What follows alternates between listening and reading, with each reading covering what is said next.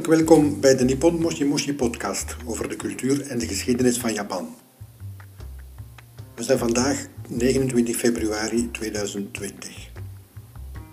Omdat ik de laatste tijd nogal wat films en artikelen heb gezien over samurai en ninja, lijkt het me wel leuk om het daar eens over te hebben. En tot slot, en misschien in het verlengde van het vorige, kan ik ook nog iets zeggen over Kyudo en de mogelijkheid om daar eens in het echt kennis mee te maken.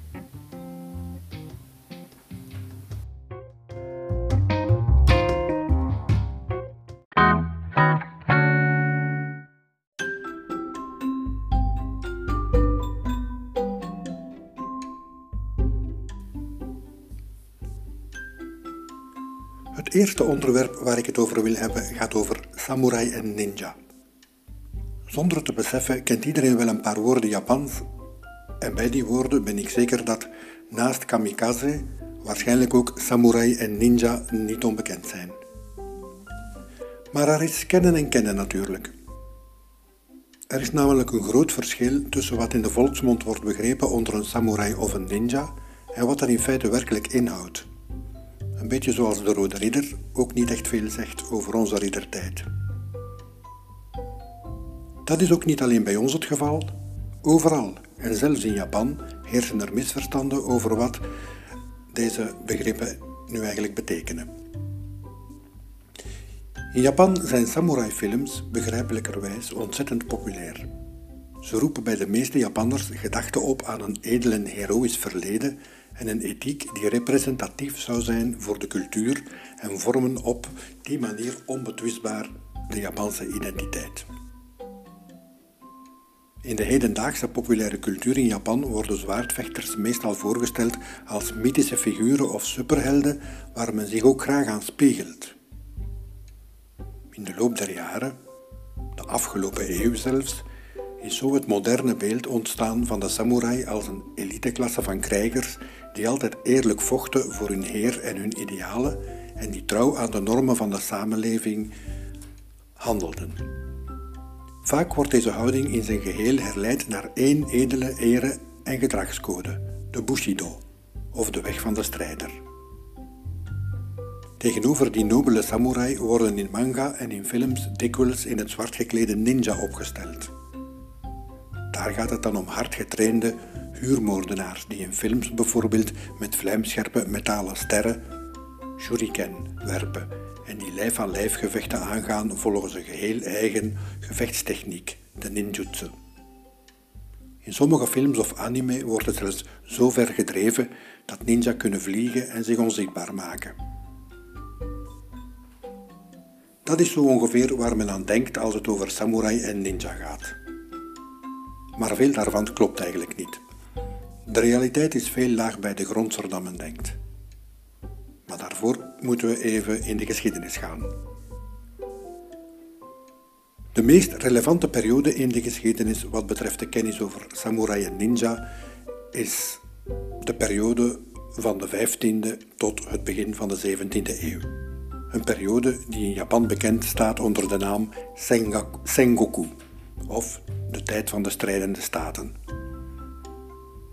Na de tijd van de strijdende staten kwam de Edo- of Tokugawa-periode. Die duurde van het begin van de 17e eeuw tot 1868. Tot ver halfweg de 19e eeuw dus. De naam Tokugawa-periode komt van de shogun-familie die in 1603 heel Japan in zijn greep kreeg en er de facto bestuurders van werden. Het woord shogun slaat op de militaire dictators die sinds de 13e eeuw elk in een eigen feodaal domein of gebied het land bestuurden. Dat deden ze zogezegd in dienst van de Japanse keizers, maar in feite waren zij het die heersten en bepaalden wat er gebeurde.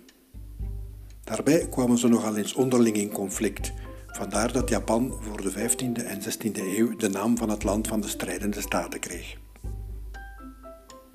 Dat duurde dus tot de 17e eeuw, toen de Tokugawa-clan het land wist te, te unificeren onder het gezag van hun eigen mensen. Dat gezag uitte zich als een militaire dictatuur, maar het betekende wel dat er een heel lange periode van vrede aanbrak, onder een strikt gecontroleerd en nauwgezet opgevolgd bestuur. Zo werd de internationale handel en het contact met het buitenland aan heel strenge regels onderworpen en politiek gekonkel en geruzie werden rigoureus onderdrukt. Hoewel dus in een tijd van langdurige vrede was het nu juist onder de Tokugawa in de Edo-periode dat de samurai als groep van mensen met een eigen specifieke sociale status werden toebedeeld. Daarvoor, in de tijd van de strijdende staten, was Japan eigenlijk in zijn geheel veel klasselozer en in de feodale domeinen werd er totaal geen verschil gemaakt tussen boeren of krijgers, soldaten. Iedereen moest er vechten voor zijn heer als hij daartoe werd opgeroepen. Het was Toyotomi Hideyoshi, een van de belangrijkste shogun in de Japanse geschiedenis, die in 1588 komaf maakte met de dubbele status van boeren, soldaten en die een edict uitvaardigde waarin hij formeel de boeren verbood om nog wapens te dragen of te bezitten. Onder zijn nieuwe regels mochten alleen nog samurai van die rechten genieten. Dat kwam er in de praktijk op neer dat van wie was geweten dat hij recent aan veldslagen had deelgenomen, dat hij als samurai beschouwd werd. En het werd hem verboden terug te keren, terwijl anderzijds iedereen van wie men wist dat ze de laatste tijd niet in een strijd betrokken waren geweest en dat zij op dat moment dus aan landbouw deden, al hun wapens moesten inleveren. In de praktijk kwam het er volgens de meeste bronnen op neer dat het proces doorgaans verliep op basis van de verklaringen van de betrokkenen zelf. En dat men dus in veel gevallen gewoon zelf koos welke staat dus men wenste. Die radicale hervorming van Hideyoshi werd na de eenmaking door de Tokugawa overgenomen en ze vormde mede basis voor het ontstaan van een heel star erfelijk klassenstelsel in Japan dat de samurai boven de ambachtslui, de boeren en de handelaren plaatste. Feitelijk betekent een en ander dat de samurai als klasse voornamelijk heeft bestaan gedurende een heel lange periode van maatschappelijke stabiliteit en vrede, na de periode van de strijdende staten dus. Hun rol in een tijd zonder noemenswaardige veldslagen of militaire avonturen was dan hoofdzakelijk een bureaucratische, administratieve en ze bekleden navenante functies. Maar van waar komt dan het beeld van de onversaagde krijger? Eigenlijk gaat het hier om hetzelfde fenomeen dat men in alle culturen ziet terugkeren. In langdurige periodes van vrede en welvaart zeker als er meerdere generaties lang van genoten kan worden, ziet men de neiging ontstaan om verworvenheden te gaan beschouwen als iets normaals, iets natuurlijks waar men recht op heeft. En het verleden, zeker als er strijd en oorlog waren, als iets heldhaftigs en glamoureus. Ook in het Japan van de Tokugawa, in de Edo-periode, gebeurde dat. En niet tegenstaande samurai in die tijd vooral aan de slag waren als bureaucratische administratoren, werden ze op basis van oorlogen en geschiedenissen die zich hebben afgespeeld van de 12e tot de 16e eeuw, in de volkse en stedelijke cultuur steeds meer geïdealiseerd als helden, wier morele waarden als voorbeeld konden dienen. Het zal het ego van meerdere bureaucraat van samurai-afkomst zeker niet onberoerd hebben gelaten. Maar in 1868 werd de laatste Tokugawa-shogun omvergeworpen en brak de in menig opzicht echt revolutionair te noemen Meiji-periode aan. De tijd waarin Japan zich voornam een modern industrieel land te worden, de gelijke van het Engeland, het Amerika, Rusland, Duitsland, Frankrijk of zelfs België.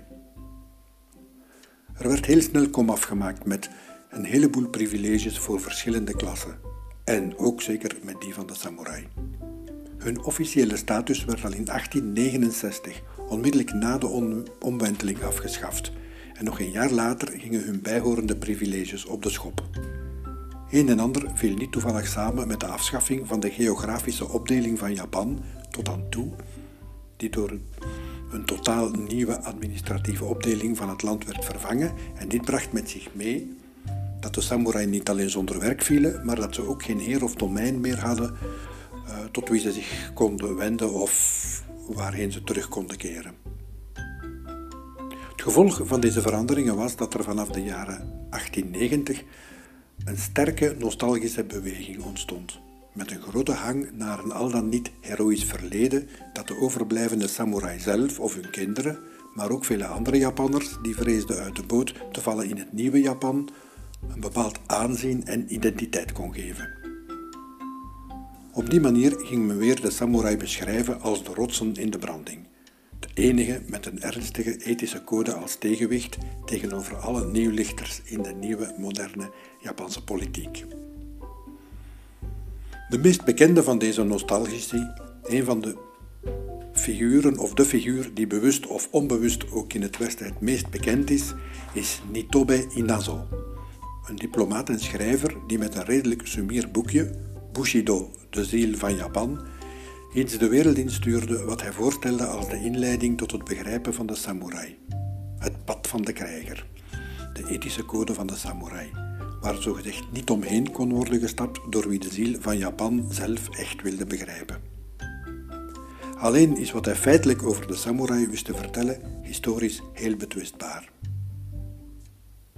Behalve in het boekje van Nitobe zelf heeft er nooit een duidelijke, eensgezinde en historisch aanwijsbare ethische code van de samurai bestaan. En zeker niet in de periode van de strijdende staten, toen men samurai ook als strijders mocht beschouwen. Het woord Bushido zelf ook is trouwens pas in de Tokugawa-periode ontstaan, lang nadat Japan al een gepacificeerd, stabiel land was geworden en er voor de Bushi of samurai weinig heroïs te doen viel. Het is dat boekje Bushido, de ziel van Japan, dat aan de basis ligt van de meest hardnekkige mythe over de waarden en het gedrag van de samurai of, breed uitgesponnen, van de hedendaagse Japanner. Om tal van redenen die ik hier niet uit de doeken kan doen, raakte het boekje bovendien ook heel snel bekend in het Westen. Het Japonisme was hier toen in zwang. En het werd enthousiast opgepikt als de sleutel die toegang tot de Japanse ziel verschafte. Maar de werkelijkheid was dus echt wel anders. De samurai waren allesbehalve nobele, moreel hoogstaande en superlenige zwaardvechters zoals we die van films, anime en manga kennen. Ze koesterden ook zeker geen coherente ethische of morele code op basis waarvan ze hun handelen voor zichzelf en anderen verantwoorden, maar net zoals krijgers elders of de ridders in Europa bij ons, plunderden, moorden en stalen ze wanneer het hun uitkwam en was hun trouw aan hun heer ook niet echt voorbeeldig. In realiteit was er veel een van huurlingen die hun diensten aanboden aan de partijen die hen het meeste boden. En wat dan te denken van de ninja? De ninja die we kennen als de zwart geklede, geklede figuren die geheime opdrachten uitvoerden, spioneerden en waar nodig ook in opdrachten moorden pleegden, daarbij altijd opererend in de duisternis van de nacht. Ik weet niet of het zinvol is er erg diep op in te gaan, maar doorgaans worden de regio's Iga en Koka in Zuidoost-Japan genoemd als de plaatsen waar de ninja-genootschappen zouden zijn ontstaan en waar ze zich oefenden of werden opgeleid voor hun opdrachten. Af en toe wordt daarbij zelfs beweerd dat het ninja-vak een vak van vader op zoon of dochter zou zijn geweest. Veel filmliefhebbers, Japanofielen en mensen die zich inlaten met gevechtssporten zijn in het bestaan van de ninja gaan geloven. Tot zover zelfs dat er een feestdag, 22 februari, werd uitgevonden als dag waarop de liefhebbers van het fenomeen zich in het zwart hullen en hun ninja-dag vieren. Maar de waarheid over de ninja is echter dat de verhalen over dit soort huurlingen allemaal verzonnen zijn. Ninja, zoals in onze gedachten, hebben in het echt nooit bestaan.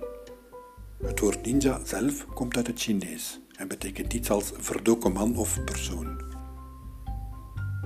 Het is natuurlijk wel waar dat in het middeleeuwse Japan dikwijls is geprobeerd op slinkse manieren kastelen te veroveren en bestaan er historische bronnen over samurai die zich dankzij deze bronnen onsterfelijk maakten omdat ze op slinkse manieren te werk gingen maar er zijn geen historische bronnen die aantonen dat er een specifieke groepering van moordenaars zoals de ninja heeft bestaan in Japan en die haar diensten verhuurde aan eender wie het zich kon permitteren. Ook die ninja-mythe is in de Edo-periode ontstaan. Er bestond toen namelijk een bloeiende industrie die zich richtte op het publiceren van boekjes met als belangrijkste doel het volk te vermaken met weinig diepgaand volksvertier. Wat bij ons het pulpgenre heet. Het is door de populariteit van die uitgave en van die industrie dat tegen de 18e en zeker de 19e eeuw het begrip ninja helemaal ingeburgerd is geraakt in de populaire volkscultuur en voorwaar werd aangenomen. En waar ook tot op de dag van vandaag naar terug wordt gegrepen in kunsten, literatuur of film. Er wordt over samurai en ninja dus heel veel verteld, maar op zich zijn het heel goede illustraties van hoe sterk het geloof in mythe kan zijn, zeker wanneer die met historisch bewijsbare elementen kunnen worden vermengd. Maar waarheid is er niet veel in te vinden.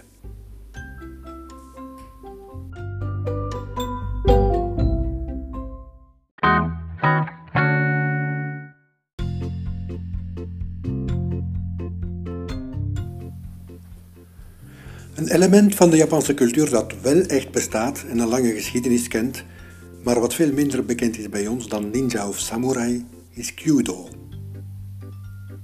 In het kader van een activiteit van de Belgische Kyudo-federatie, waarover straks meer, lijkt het mij dus mooi om daar iets over te vertellen. Kyudo betekent letterlijk de weg of het pad van de boog. En het is de traditionele kunst van boogschieten in Japan. Zoals overal ter wereld werden ook in Japan bogen of yumi gebruikt om te jagen, om oorlog te voeren of bij hofceremonies en al allerhande spelen of vaardigheidswedstrijden. Het originele woord voor boogschieten in het Japans is kyujutsu, boogtechniek. Dat begrip behelst alle vaardigheden en technieken die een schutter en zeker een strijder moest beheersen. Maar vandaag de dag wordt boogschieten in Japan onder de naam Kyudo hoofdzakelijk beoefend als een methode voor fysieke, morele en geestelijke ontwikkeling, zoals judo of karate. Het doel is om in alle aspecten op een correcte manier een pijl af te schieten. En daarbij is het raken van een doel maar een onderdeel. Sterker nog, de beoefenaars van Kyudo stellen dat bij een een in al zijn aspecten goed afgeschoten pijl, het raken van het doel, er wel als vanzelf bij komt. Het is niet bijkomstig, maar het is niet het belangrijkste. In de geest dat men steeds het perfecte schot moet nastreven, wordt Kyudo beoefend in traditionele Japanse kleding. En men gebruikt er een traditionele Japanse boog voor, van bamboe gemaakt. Een verschil met het westerse boogschieten is ook dat bij Kyudo de pees van de boog tot voorbij het oor wordt getrokken in plaats van tot op de wang. Maar Kyudo is dus meer dan alleen maar een pijl naar een doel schieten, gekleed in Japanse kleren. Het totale schot, de totale ervaring is belangrijk. En dat totale schot begint al op het moment dat men de dojo binnenkomt. De dojo of de plek waar men sport beoefent. Daar wordt niet alleen geoefend op het schieten alleen, maar ook op de correcte bewegingen, de houding, de begroetingen, al het ceremoniële, alle elementen waar strikte aandacht dient aan besteed te worden. Vanwege dat streng ceremoniële en meditatieve karakter wordt judo ook wel eens een zenkunst genoemd. De essentie daarvan wordt uitgedrukt met de woorden het streven naar waarheid, goedheid en schoonheid. De waarheid in Kyudo manifesteert zich door schieten dat puur en rechtschapen is. Of met andere woorden, een manier van schieten waarin de drie aspecten houding, beweging en techniek zich in perfecte harmonie bevinden. Een goed schot in Kyudo is niet één dat alleen maar het midden van het doel treft, maar het is er één waarvan gezegd wordt dat de pijl al in het doel zit nog voor de pees is gelost. Goedheid voor het Kyudo-boogschieten omvat kwaliteiten zoals hoffelijkheid, medeleven, ethisch denken en niet-agressief gedrag. Men toont zijn goedheid door de juiste houding en goed gedrag te betonen in alle situaties. Een, goede Kyudo-schutter is iemand die zijn of haar kalmte en deugden altijd bewaart, ook in momenten van grote spanning en conflict. Zelfbeheersing dus. En de schoonheid voor het judo-boogschieten omvat zowel het fysieke leven als de geest. In Kyudo worden waarheid en goedheid op zich beschouwd als mooi. Het mooie of schoonheid wordt gevonden in de gratie en het kunstzinnige van de Japanse boog, van bamboe gemaakt dus, en in de elegante Japanse kledij van de schutter. Het zit hem ook in de verfijnde etiketten die de Kyudo-ceremonie omringt. Die etiketten, die eigenlijk gericht is op gemeenschappelijke hoffelijkheid en eerbied voor anderen, is echt een essentieel onderdeel van Kyudo. Nu, ik kan veel vertellen, maar de essentie van Kyudo uitleggen is niet gemakkelijk en het zou beter zijn indien u het gewoon zelf probeert. En dat kan, want ook in België zijn er clubs gewijd aan deze sport.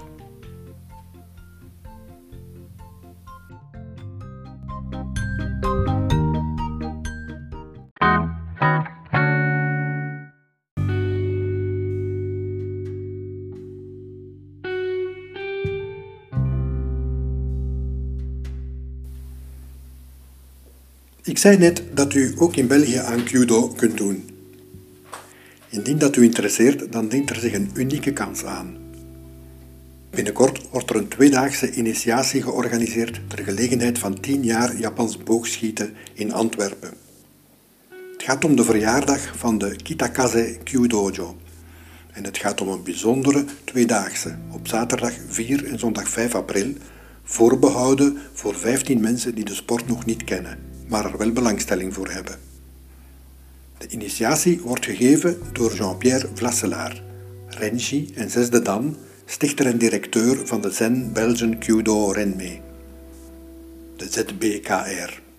Het is een unieke kans om eens te mogen schieten met een echte yumi, een klassieke samuraiboog. De initiatie zal plaatsvinden in de Antwerpse dojo op het Frans van Hombeekplein, nummer 17, in 2600 Berghem. De deelname is 80 euro. Indien u belangstelling hebt, dan kan u contact opnemen op het e-mailadres kitakazedojo.kyudo.be. Meer informatie over dit evenement is ook te vinden op de website www.kyudo.be.